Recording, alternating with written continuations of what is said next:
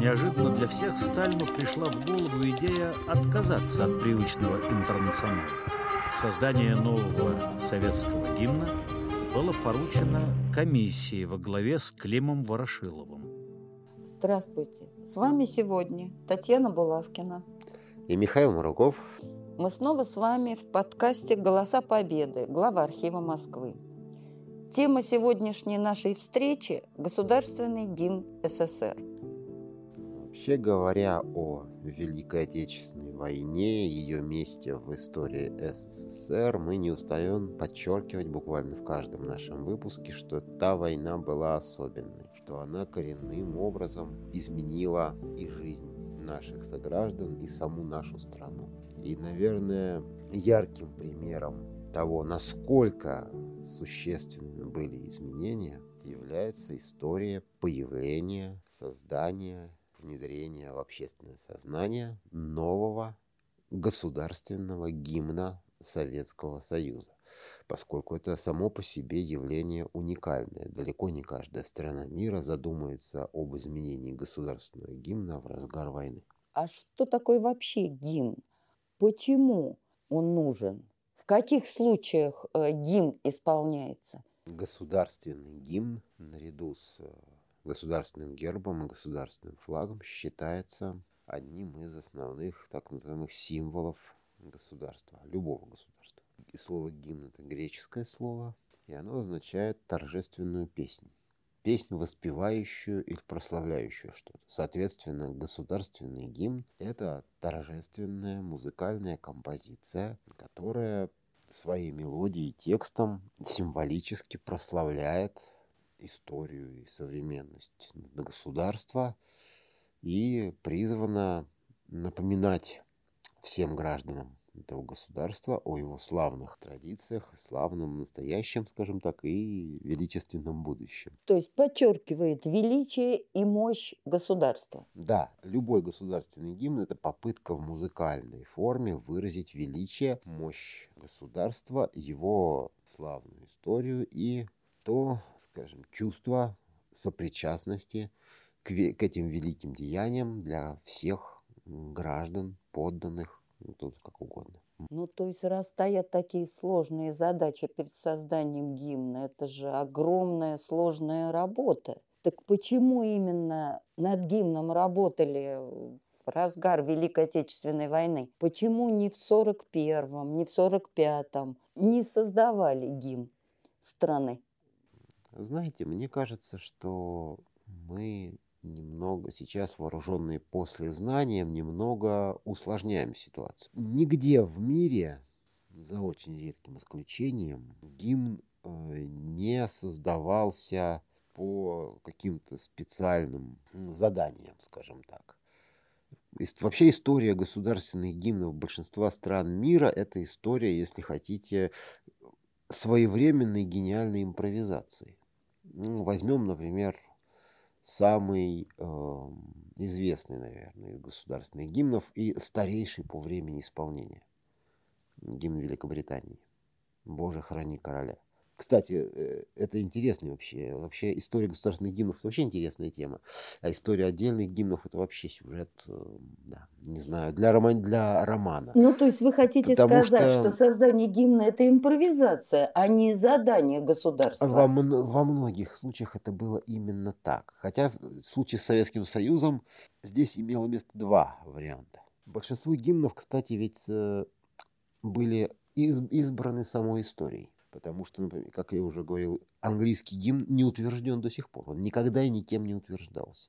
Ну, тем Но не менее... с 1619 года, когда он впервые был исполнен, он просто исполнялся и в народной и государственной традиции стал связываться с э, тем местом, которое должен занимать национальный государственный гимн Великобритании. Точно так же, например, гимн Соединенных Штатов, как известно, появился официальный, тот, который мы сейчас знаем, только в 1932 году. Он был утвержден президентом и Конгрессом, а хотя, хотя в качестве национальной песни, национального гимна, например, флот США стал использовать его с 1889 года, а сама по себе песня вообще появилась в начале 19 века. Поэтому, конечно же, очень часто гимн становился, ну это правильно, наверное, учитывая значение и роль гимна как э, музыкального символа нации, конечно, его история должна была быть тесно связана с историей этой нации, и именно поэтому очень часто история появления гимна – это история своевременной или не очень своевременной импровизации. Ну, еще можем вспомнить ту же Марсельезу, ставшую гимном Франции которая изначально никогда никаким гимном ничего не была, всего лишь была боевой песней Рейнской армии. Применительно к СССР, у СССР был гимн. Притом гимн э, избранный ну, в данном случае на, намеренно. То есть вы имеете в виду первый гимн? Да, первый гимн СССР. Он был избран намеренно, вполне сознательно как раз. И, наверное, он отражал очень хорошо, очень ярко всю сущность политики Советского Союза. Я имею в виду интернационал, первый гимн РСФСР, а затем с 1922 года и СССР. Политика СССР в мировом первое, масштабе. Первое в мире уникальное государство рабочих и крестьян. Как писал тот же самый Ленин об интернационале, что любой человек в любой стране мира, учитывая, что интернационал это песня всех угнетенных, всех рабочих, любой человек в любой стране мира, не зная даже местного языка, найдет к себе единомышленников по мелодии интернационала. Достаточно начать мурлыкать, да, на улице интернационала, вас либо загребут за шкирку в полицейский участок, либо подойдут э, да, боевые товарищи, которые призна, признают ну, вас да. своего. И в голове поэтому... стучит сразу первая фраза «Вставай проклятием заклеменный». Да, поэтому, конечно же, СССР, поскольку это было государство, созданное в ходе революции, имеющее революционные традиции, если хотите, революционную миссию, как первое в мире государство рабочих крестьян, как пример для всех угнетенных масс мира и как, если хотите, детонатор и катализатор всемирной социалистической революции, то естественно, что интернационал лучшим, наилучшим образом отвечал э, задачам музыкального, скажем так, воплощения целей и задач такой страны. Достаточно просто прослушать э, запись интернационала. Кстати, вот в нашем распоряжении есть фрагмент такой записи, чтобы понять, что это был гимн именно государства, выполняющего если хотите, интернациональную миссию.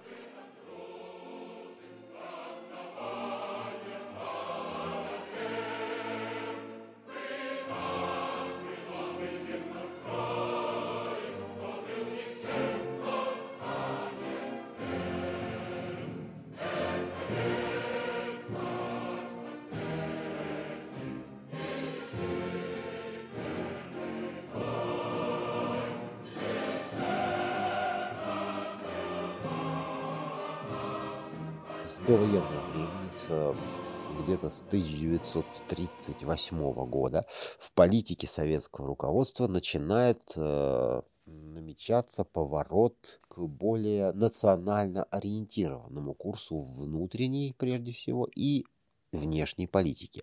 Но связано это прежде всего, конечно же, с внешнеполитическими событиями, с крахом усилий СССР по созданию политики коллективной безопасности в Европе. С, э, в это время, как вы понимаете, разворачивается во всю трагедия Испании, выступает во всем своем неприглядном обличии политика умиротворения агрессора, проводимая теми странами, с которыми Советский Союз как раз пытался наладить коллективные усилия по формированию системы коллективной безопасности в Европе. И в этой связи вопросы международной пролетарской солидарности особенно в, свете того, что, возможно, скоро придется скрестить с фашизмом клинки на полях сражений, начинают отходить на второй план. И мы можем вспомнить целый ряд событий, фактов внутренней жизни СССР, которые свидетельствуют о постепенном повороте к этим вот национальным целям. Можно вспомнить и э, критику Сталиным Демьяна Бедного и его замечания за его ерничание над Мининым и Пожарским, и его замечания по поводу учебника истории, и постепенное возвращение в обиход имен великих исторических деятелей. Вспомним, например, тот же самый кинематограф, да? Фильмы об Александре Невском, о Минине и Пожарском, о Суворове и о Кутузове выходят буквально пулом в течение трех-четырех лет. А мы можем сказать, что создание гимна стоит в одном ряду с усилиями Сталина по принятию мер воспитания патриотизма у граждан нашей страны, что я имею в виду? Вот то, что вы сказали, по восстановлению исторической правды, возвращение имен великих полководцев Александра Невского, Кутузова, Суворова, затем возвращение влияния церкви, возвращение к православию, возвращение к военной форме, погоны – процесс был несколько более сложным и не настолько, может быть, линейным. Начало Великой Отечественной войны стало мощнейшим катализатором возвращения к этим национальным традициям. И, наверное, этапом здесь стало обращение Сталина к э, советским гражданам по радио 3 июля 1941 года. Можно сказать, практически церковно-славянской братья и сестры. И обращение к памяти предков и Дмитрия Донского, Александра Невского. Кстати, здесь даже имело бы место прослушать текст этого э, выступления вождя, благо что он имеется в распоряжении главархива Москвы в фонде, и вспомнить, как, как все начиналось.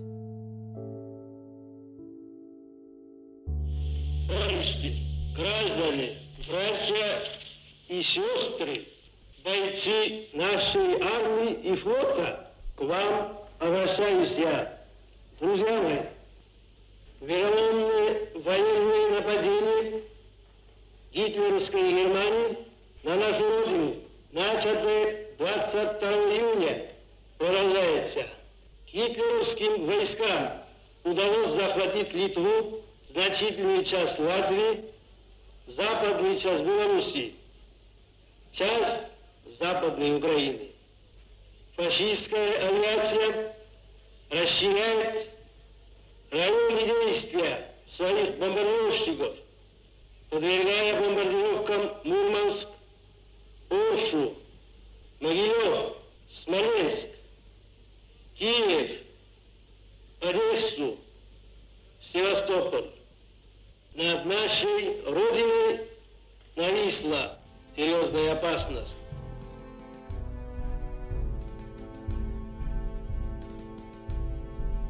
Мы сейчас прослушали фрагмент выступления Сталина 3 июля 1941 года, но эти мотивы получили, мотивы, затронутые в этом обращении, получили и дальнейшее развитие. И в этой связи очень показательно выступление главы государства на параде 7 ноября 1941 года. Ну, к счастью, у нас имеется э, в распоряжении фрагмент записи этой речи, поэтому давайте-ка его тоже прослушаем. Товарищ красноармейцы, краснофлотцы, командиры политработники, партизаны и партизанки, вы ведете войну освободительную, справедливую. Пусть в этой войне вдохновляет вас мужественный образ наших великих предков. Александра Невского, Дмитрия Донского, Кузьми Минина, Дмитрия Пожарского, Александра Суворова, Михаила Кутузова. Пусть осенит вас непобедимое знамя великого лета. Смотрите, от э, первых публичных выступлений до обращения к национальным чувствам. От в начале войны. В начале, в начале войны. Братья, эти буквально таки церковно-славянское обращение, братья и сестры, как у то есть право, возвращение к православной вот, тематике. Братья и сестры в обращении 3, 3 июля. Вспомним закрепление этих тенденций и, можно сказать, их дальнейшее развитие выступлений 7 ноября 1941 года, когда прямое обращение, прямое перечисление тех великих предков, которые, пример которых должен вдохновить на бой современников. И да? сам парад 7 ноября. И сам парад 7 ноября. Соответственно, к этому времени можно считать завершенным и политику уже восстановления церковно-государственных отношений.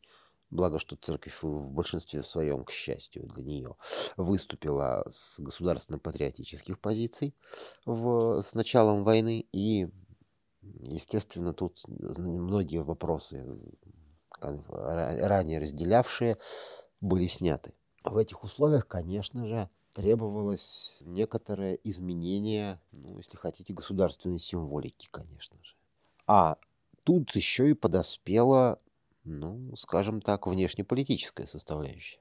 Не случайно идея разработки нового гимна СССР пришла, как э, свидетельствуют историки, к руководству советской страны в 1942 году.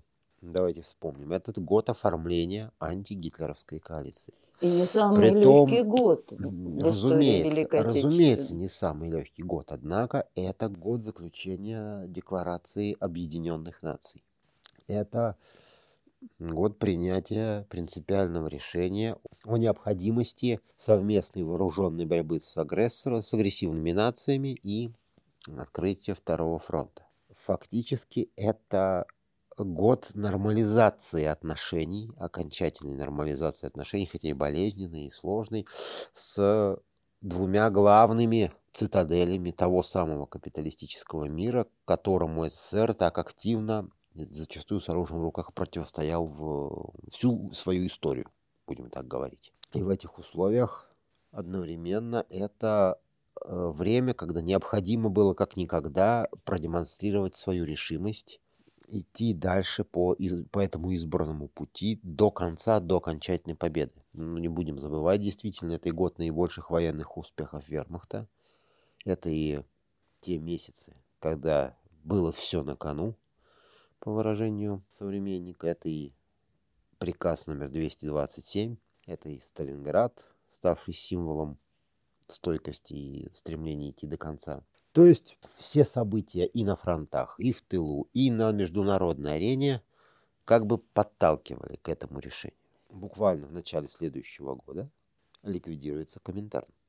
То есть та самая подрывная организация, ну, в кавычках, коммунисти... международная организация коммунистических и социалистических рабочих партий, которая ставила своей главной задачей осуществление социалистической революции по всему миру.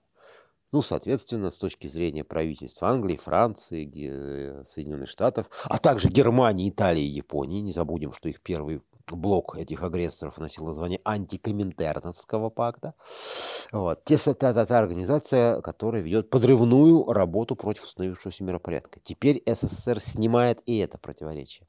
И полностью, если хотите, вступает таким образом в клуб великих мировых держав.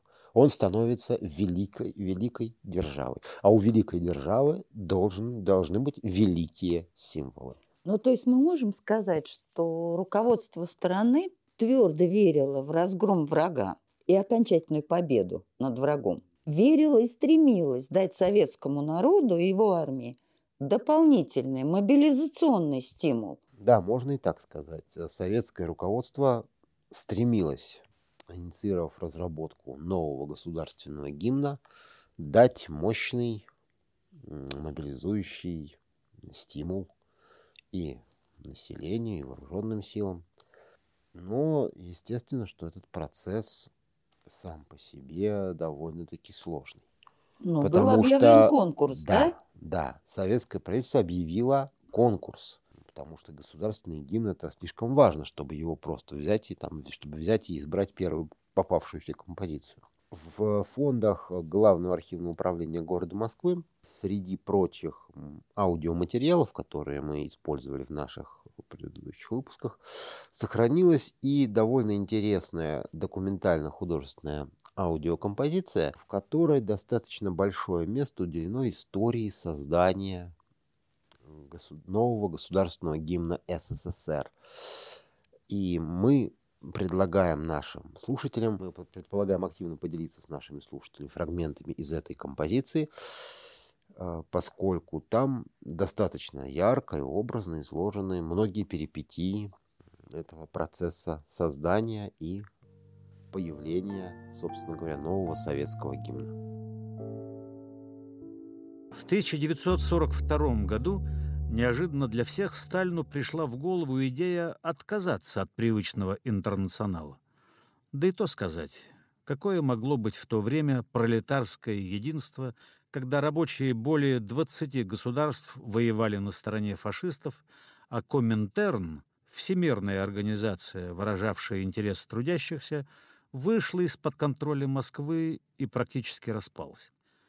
Создание нового советского гимна было поручено комиссии во главе с Климом Ворошиловым.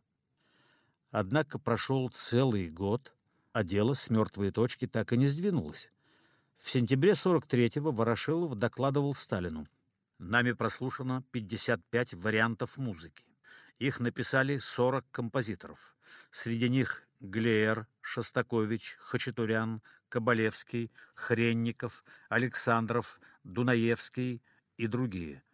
К сожалению, невзирая на обилие вариантов, ни один из них для гимна СССР не пригоден. 50 поэтов написали 87 различных текстов гимна. Некоторые представили по нескольку вариантов. Например, Алымов сочинил 6, Кирсанов – 11, Лебедев-Кумач – 5, Михалков – 4 варианта, но ни один из них не может быть принят.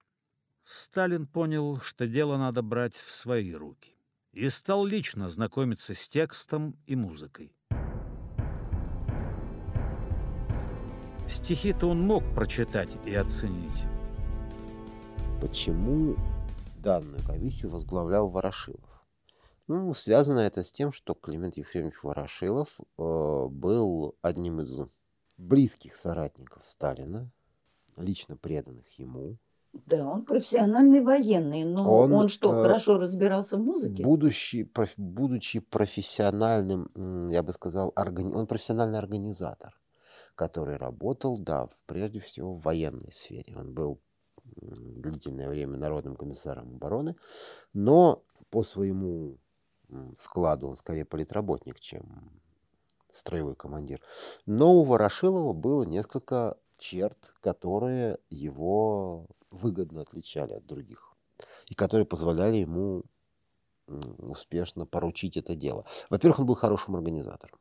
Во-вторых, и это было важно, он был о, не чужд интереса к культуре. Мы э, мало знаем, конечно, о нем, потому что волна разоблачительных публикаций и воспоминаний, опять же вызванная тем, что он оказался причастен и к сталинским репрессиям, и к э, конфликтам в высшем военном руководстве в 30-е годы, вот, очень много затушевало в его личности. Но Мало кто знает, что Ворошилов, во-первых, был очень высоко, хотя и абсолютным в этом плане самородком, сделавшимся сам полностью за счет самообразования. Он был очень хорошо начитанным человеком. Ну, достаточно вспомнить, что его, вообще-то, остатки его личной библиотеки, остатки, я подчеркиваю, переданные в музей Ворошилова из библиотеки Московского Кремля, куда они были сданы после смерти маршала, это 12 370 томов личная библиотека Ворошилова. И что, извините, но мировую художественную и российскую классику он знал в совершенстве.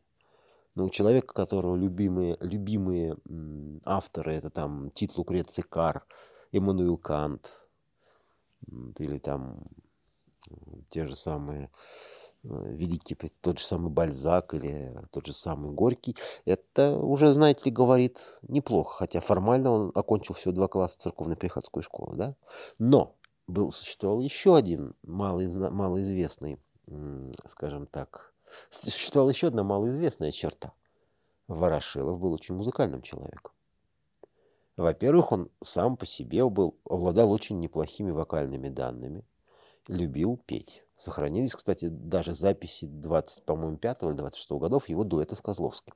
Это во-первых. Во-вторых, Ворошилов, как и, наверное, еще один из соратников Сталина Жданов, очень хорошо знал музыку. Он был э, прекрасным знатоком и ценителем классической музыки, в частности, оперной. Ну, это, это было ему близко, как любитель хорошей песни. Вот. Поэтому, ну, поскольку Жданов в это время был недоступен, он был в Ленинграде, а Ворошилов был без назначения, скажем так, он был членом Государственного комитета обороны и главнокомандующим партизанским движением, вот, то есть находился постоянно в Москве, то естественно, что поручать работу с музыкантами надо было тому, кто разбирается в музыке. Поэтому Сталин и поручил работу во главе комиссии именно Ворошилову. Ну, то есть вы нарисовали совсем другой портрет Ворошилова, как я себе его представляла. Но я правильно понимаю, что главное все-таки были его организаторские способности? Конечно. Потому что представить себе, найти э, лучшее у многих десятков известных поэтов, известных композиторов, найти вариант, который бы устроил всех, это, наверное, не Ну, очень скажем просто. так, это практически невозможно. Но именно потому, именно потому был выбран Ворошилов. Во-первых, он, как никто другой, благодаря своей практике работы в наркомате обороны, умел модерировать яркие творческие споры не в меру, не в меру амбициозных личностей. И Ну, чего стоит, ну, чего стоит, да, вспомина- вспомним его же собственные разборки, скажем так, с Тухачевским и его группой весьма амбициозных военных деятелей, да, то есть когда умение модерировать, оно было очень востребовано тогда. И оно пригодилось Ворошилову сейчас, когда в работе с творческими личностями. Тоже, точно так же его обширные познания именно в художественной культуре, в литературе, в поэзии тут тоже сыграли, играли прям позитивную роль. Он, он, он вполне мог оценить реальные достоинства или недостатки текстов и музыки. И немаловажное значение, наверное, имело то, что у него все-таки были близкие отношения со Сталином. Да, и это тоже. Сталин все-таки его мнение учитывал. Кстати, конкурс э, был достаточно хорошо оплачен, между прочим. Его, те, кто вышел в финал, получали по 100 тысяч рублей. То есть э, сама работа над гимном оплачивалась Да, государством? да. Это фактически было государственное задание. И предлага- Участники конкурса получали за это достаточно неплохое содержание. Вот. Но А значит, сколько же получили победители? скромно об этом умалчивает история.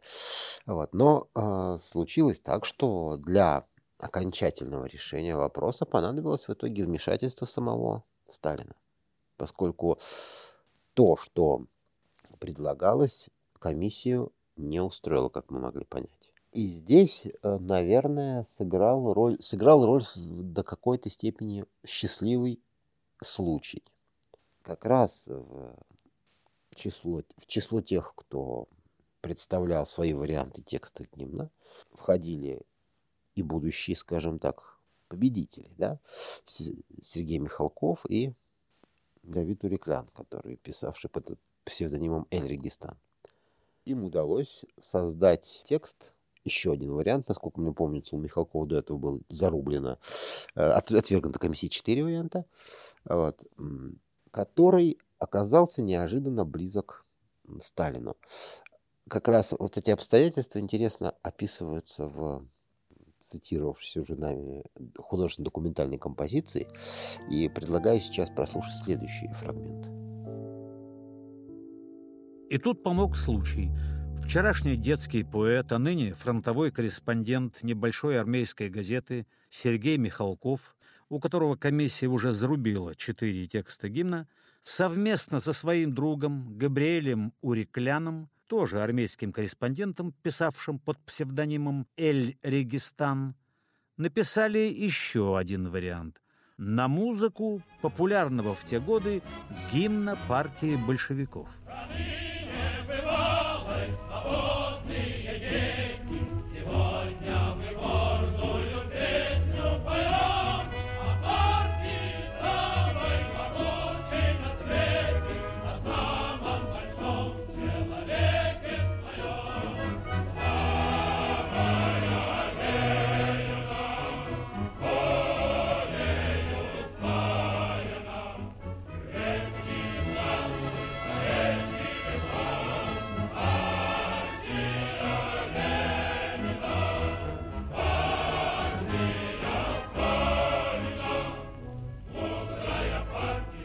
почему была выбрана музыка Александрова? Ведь э, принимали участие такие композиторы, как Дмитрий Шостакович, Дунаевский, а выбрали музыку Александрова. Наверное, здесь действительно сыграл роль случай.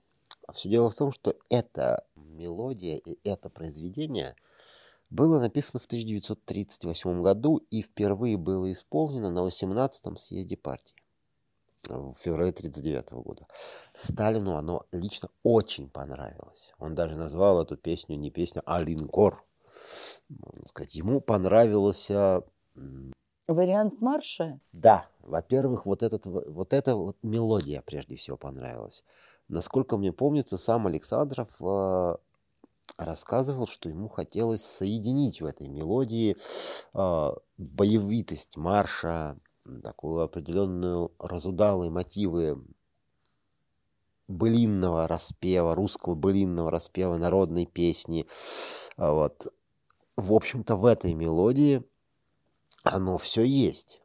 Она, с одной стороны, мажорная, с другой стороны, она достаточно ритмичная и в то же время позволяет легко а, подобрать, скажем так, вызывает у, вызывает у слушателя достаточно такие позитивные ассоциации. То есть Сталину очень понравилась эта мелодия. Не случайно гимн партии большевиков при его жизни очень часто исполнялся. И фактически а, был а, гимном партии ну, до, до, до его смерти, точно и некоторое время после. И, кстати, кстати, что самое смешное, не отменен до сих пор. Э, хотя э, гимном КПСС он уже, он уже не исполнялся, но формальное решение в его отмене и замене каким-то другим произведением так и не было. Хотя часто коммунисты продолжали использовать интернационал на своих партийных. Но тем не менее изначально был именно этот гимн. Ну, сам Александр, вы правильно сказали, что он хотел соединить победный марш, народную песню а, но ему самое главное хотелось, чтобы гимн был другом и вдохновителем человека. Так получается, он это и осуществил. Друг и вдохновитель человека. Ну, а фактически создавая гимн партии, то есть активной части общества, давайте вспомним, что в СССР считалось, что партия – это э, сообщество самых активных самые граждан, активные, самые самых энергичные. энергичных. Ну, фактически, если этот если эта мелодия так подошла авангарду нашего общества, ну почему бы нет? Поэтому, конечно, мелодия, тем более так хорошо воспринятая руководителем государства, это было уже полдела. А следующее полдела – слова новые. И получилось, что выиграл Михалков. Да, получилось, что выиграли Михалков и Эльрегистан, да. Конечно, это все проходило не без правок, но здесь как раз, но вот здесь как раз наполнить э, слова гимна нужной энергией, тут как раз хорошо получалось у, и у самого Сталина. Не стоит забывать, что он поэзию он знал хорошо. И, и сам в молодости пытался подвязаться как поэт. Хотя, конечно, его стихи не считаются уж очень совершенными и так далее, но, он, но это не означает, что он не знал и не мог оценить хорошую поэзию или от, и увидеть там, не увидеть там слабых и сильных мест. Поэтому правил-то он вполне профессионально.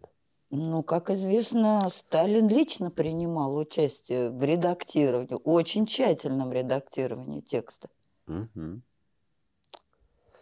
Кстати, в композиции, по-моему, есть этот фрагмент, он, он обыгран достаточно, ну, конечно, доста в достаточно вольной форме, но достаточно точно и фактически.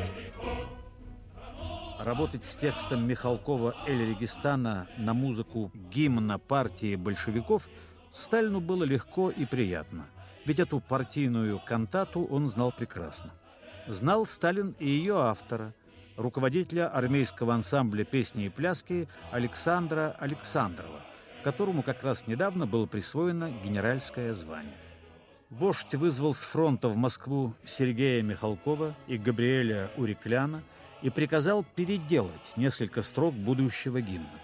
Например, вместо «Союз благородный республик свободных» нужно было петь «Союз нерушимый».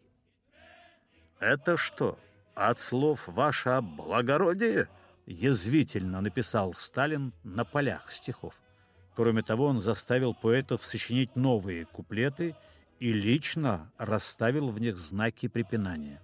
И не беда, что музыка гимна оказалась не нова. Не у кого-то ведь композитор мелодию заимствовал. У себя самого. Правда, и гимн партии большевиков был не оригинален. Александров использовал для него еще одно свое сочинение 1936 года «Жить стало лучше, жить стало веселей».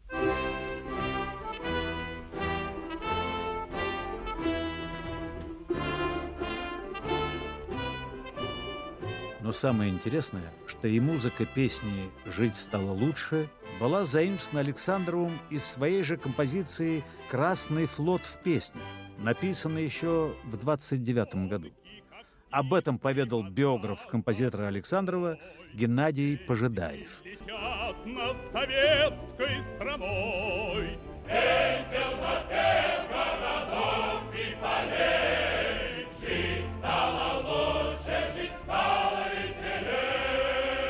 Сталин любил музыку, но не отличался хорошим слухом. Тем не менее, он утром ощутил изначальную матросскую сущность мелодии Александрова. «Что такое играют эти музыканты?» — негодовал он. «Как будто большой корабль борется с волнами и никак не может их преодолеть». Александров объяснял, товарищ Сталин, Оркестровку делал мой учитель, композитор Василенко. Он расставил акценты на слабых долях такта. Вот и кажется, что волны сильнее корабля. Надо, чтобы кто-то другой сделал новую оркестровку. Но лишь 156-й по счету вариант инструментовки гимна, выполненный профессором Московской консерватории Дмитрием Рогаль-Левицким, понравился Сталину. 156-й. А пока шла эта кропотливая работа, в газетах был опубликован текст нового гимна. Здесь в такой билетристической форме, очень яркой, даже, как я бы сказал, красиво показан процесс работы над и над текстом, и над мелодией. Ну, конечно же, вопрос к Александрову, да, и авторство изначальных вариантов текста и, и мелодии. А, это интересный вопрос, но в принципе он не так для нашей темы важен. Александров мог заимствовать мелодию у себя неограниченное количество раз. Ну, наша удачная находка, ее можно бы эксплуатировать. Заметьте, ведь все песни, которые называются, это своего рода, их тоже можно назвать гимновыми произведениями, потому что они, пропов... они прославляли успехи на ниве нового социалистического строительства, они э, были как раз торжественными по своей сути произведениями. Так что можно сказать, что этой мелодии было суждено с самого момента своего появления во всех своих вариантах стать основой Александров для... имел полное право Используя свои собственные Разумеется, мелодии. разумеется. И потом он, он, ведь не, он ведь их не переигрывал полностью, он их развивал. Он заимствовал определенные элементы, затем дополнял их. Так что это, можно сказать, творческая, это творческая лаборатория композитора, развернувшаяся, можно сказать, в истории одного произведения. Гимн Советского Союза с 1944 года исполнялся по 1991 год. И с распадом Советского Союза оставили старую мелодию, но не написали новых слов. То есть, я так понимаю, начались сложности с принятием нового текста – и такая ситуация э, длилась до 2000 года, когда опять-таки использовалась старая музыка, но были новые написаны слова Сергеем Михалковым. Почему же такой сложный и долгий путь? Давайте не забывать, что гимн – это, еще раз повторимся, государственный символ. Это очень ответственное произведение, скажем так. Просто так э, очень сложно заменить э, гимн. Да и, знаете, обще... очень большую роль играет, если хотите, общественный настрой.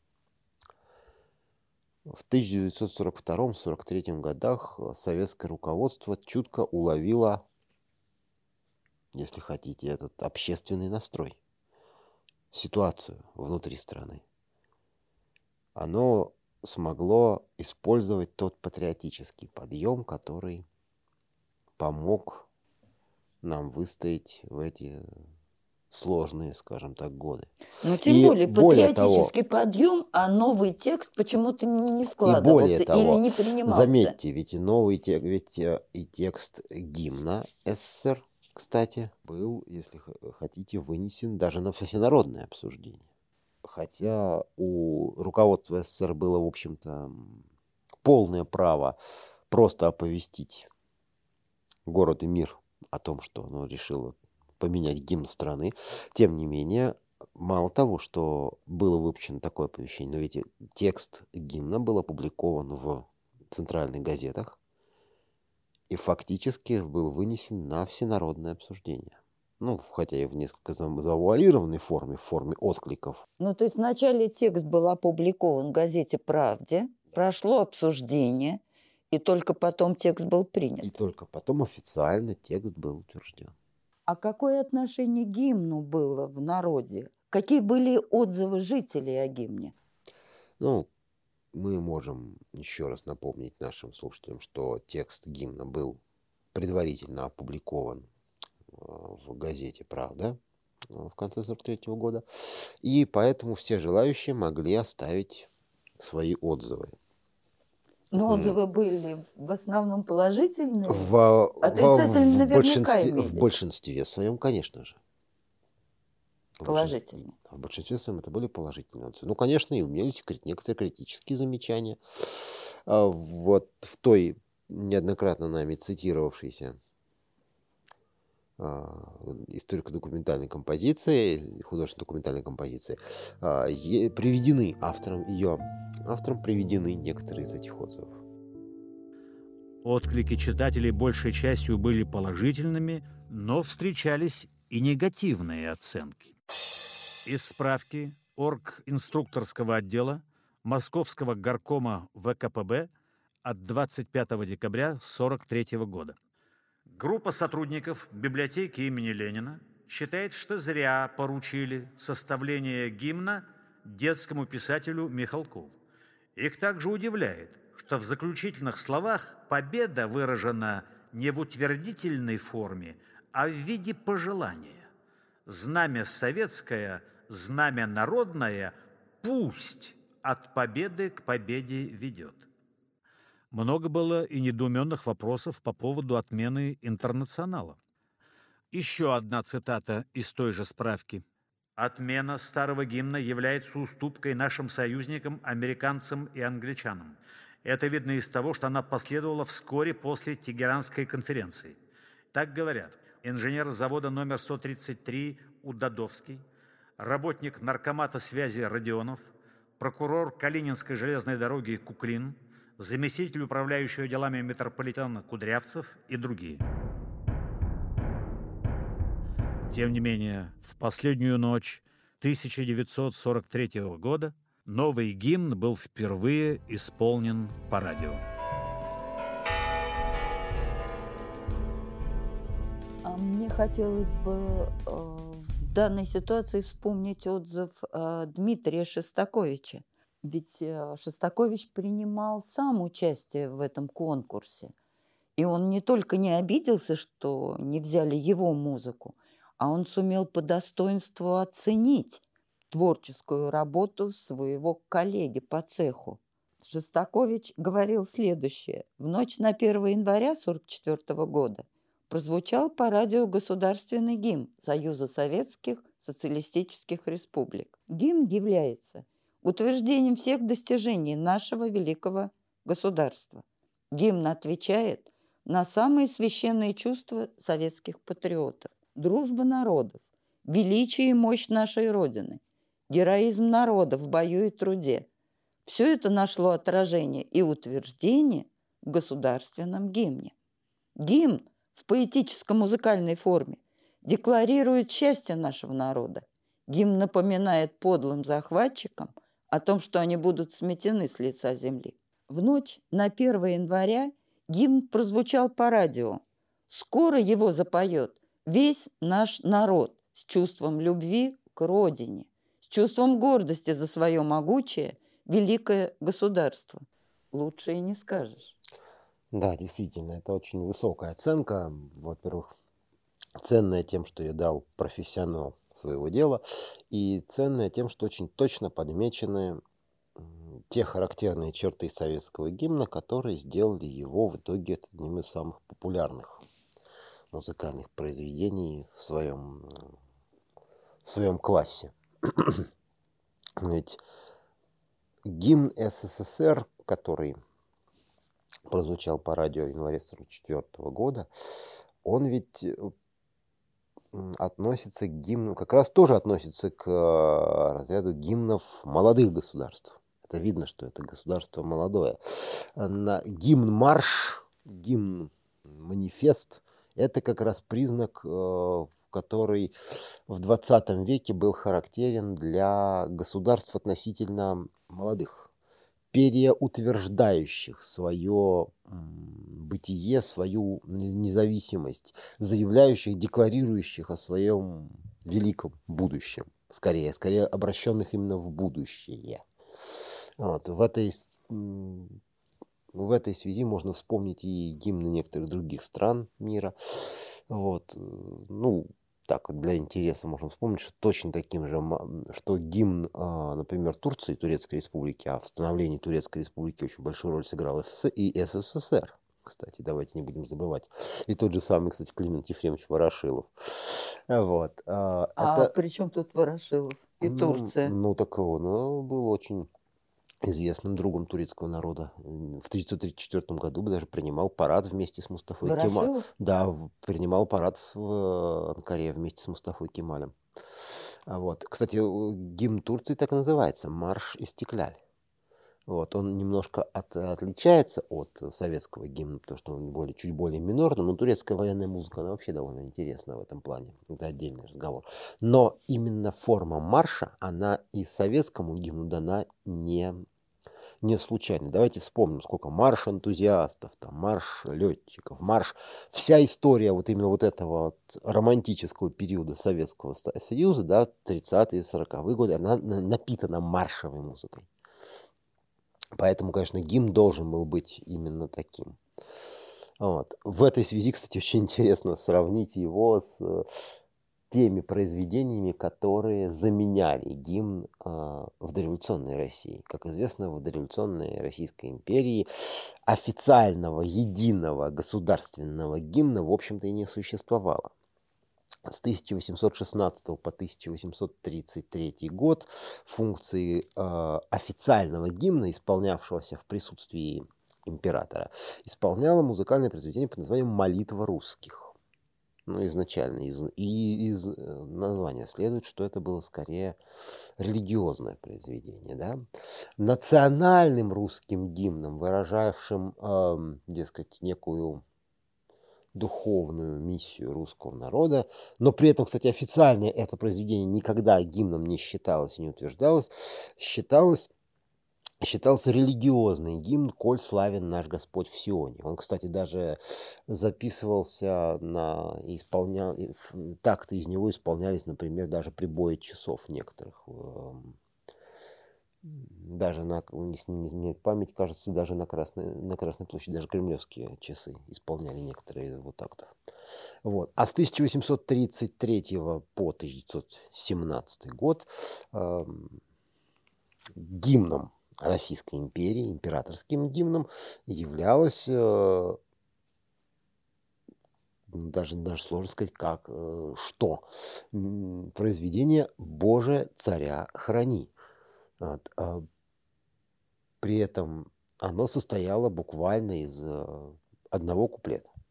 Боже, царя храни, сильный, державный, царствуй во славу, во славу нам. Царствуй на страх врагам, царь православный, Боже, царя, царя храни. Все. На этом все. Вот. То есть фактически это тоже молитва.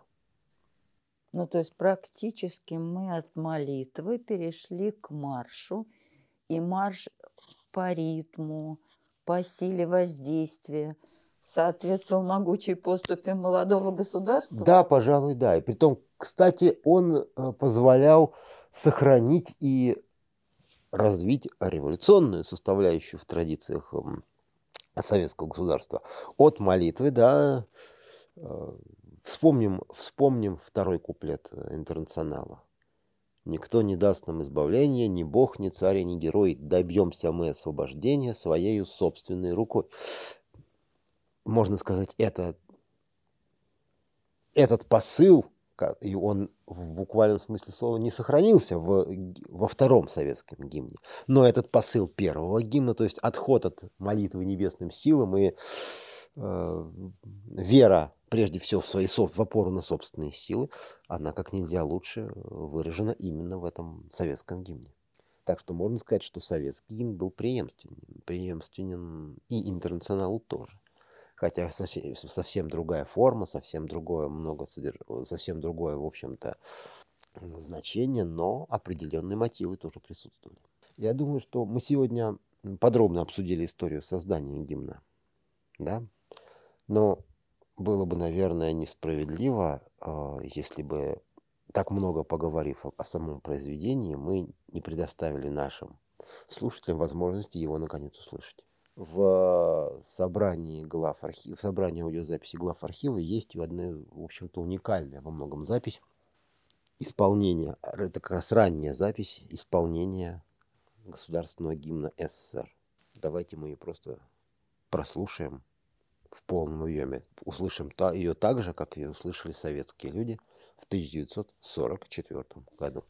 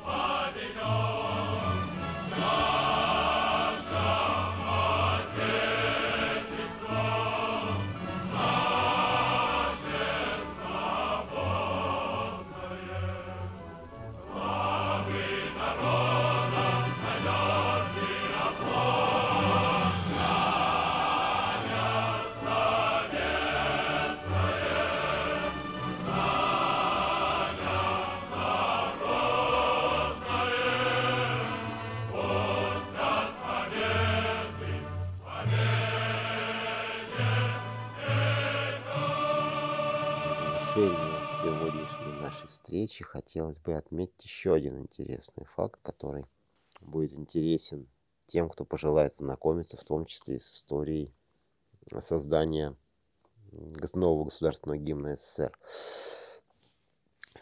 Все дело в том, что в фондах глав архива Москвы, в фондах э, личных, личных собраний, в числе личных собраний, хранящихся в глав архиве, имеется и фонд, связанный с жизнью и деятельностью Александрова. Но вы имеете в виду фонд сына? Да, я имею в виду фонд, фонд сына композитора, фонд Бориса Александрова. Но в, этом, в составе этого фонда сохранились некоторые поистине уникальные документы. В частности, там у нас, по-моему, сохранилась подлинная, уникальная совершенно нотная запись. То есть рукопись первоначального, рукопись, пер, рукопись первоначального исполнения государственного гимна справками, внесенными рукой Александрова. И этот уникальный документ и записи тех произведений, которые были использованы в нашей сегодняшней встрече, мы, конечно же, предоставим распоряжение наших слушателей в нашем телеграм-канале подкаста «Голоса Победы». Ну, а на сегодня, наверное, мы сказали достаточно. Мы очень рады, если смогли рассказать нашим слушателям что-то интересное об истории формирования государственного гимна нашей страны, мелодия которого звучит на, на официальных мероприятиях и, до, и по сей день. Надеемся, что эта информация окажется для них полезна. В следующем выпуске нашего подкаста мы планируем вместе со всеми нашими согражданами встретить Новый год и рассказать о том, как же проходили новогодние торжества, новогодние праздники, и как формировалось новогоднее настроение у наших сограждан в условиях, в годы Великой Отечественной войны. Так что следующий выпуск у нас в полной мере будет новогодним, предлагаем обязательно послушать. А сегодня наша встреча подошла к концу. Я, Михаил Маруков. И я, Татьяна Булавкина. Встречаем с вами вместе Новый год в следующий раз. А сейчас до свидания. До свидания.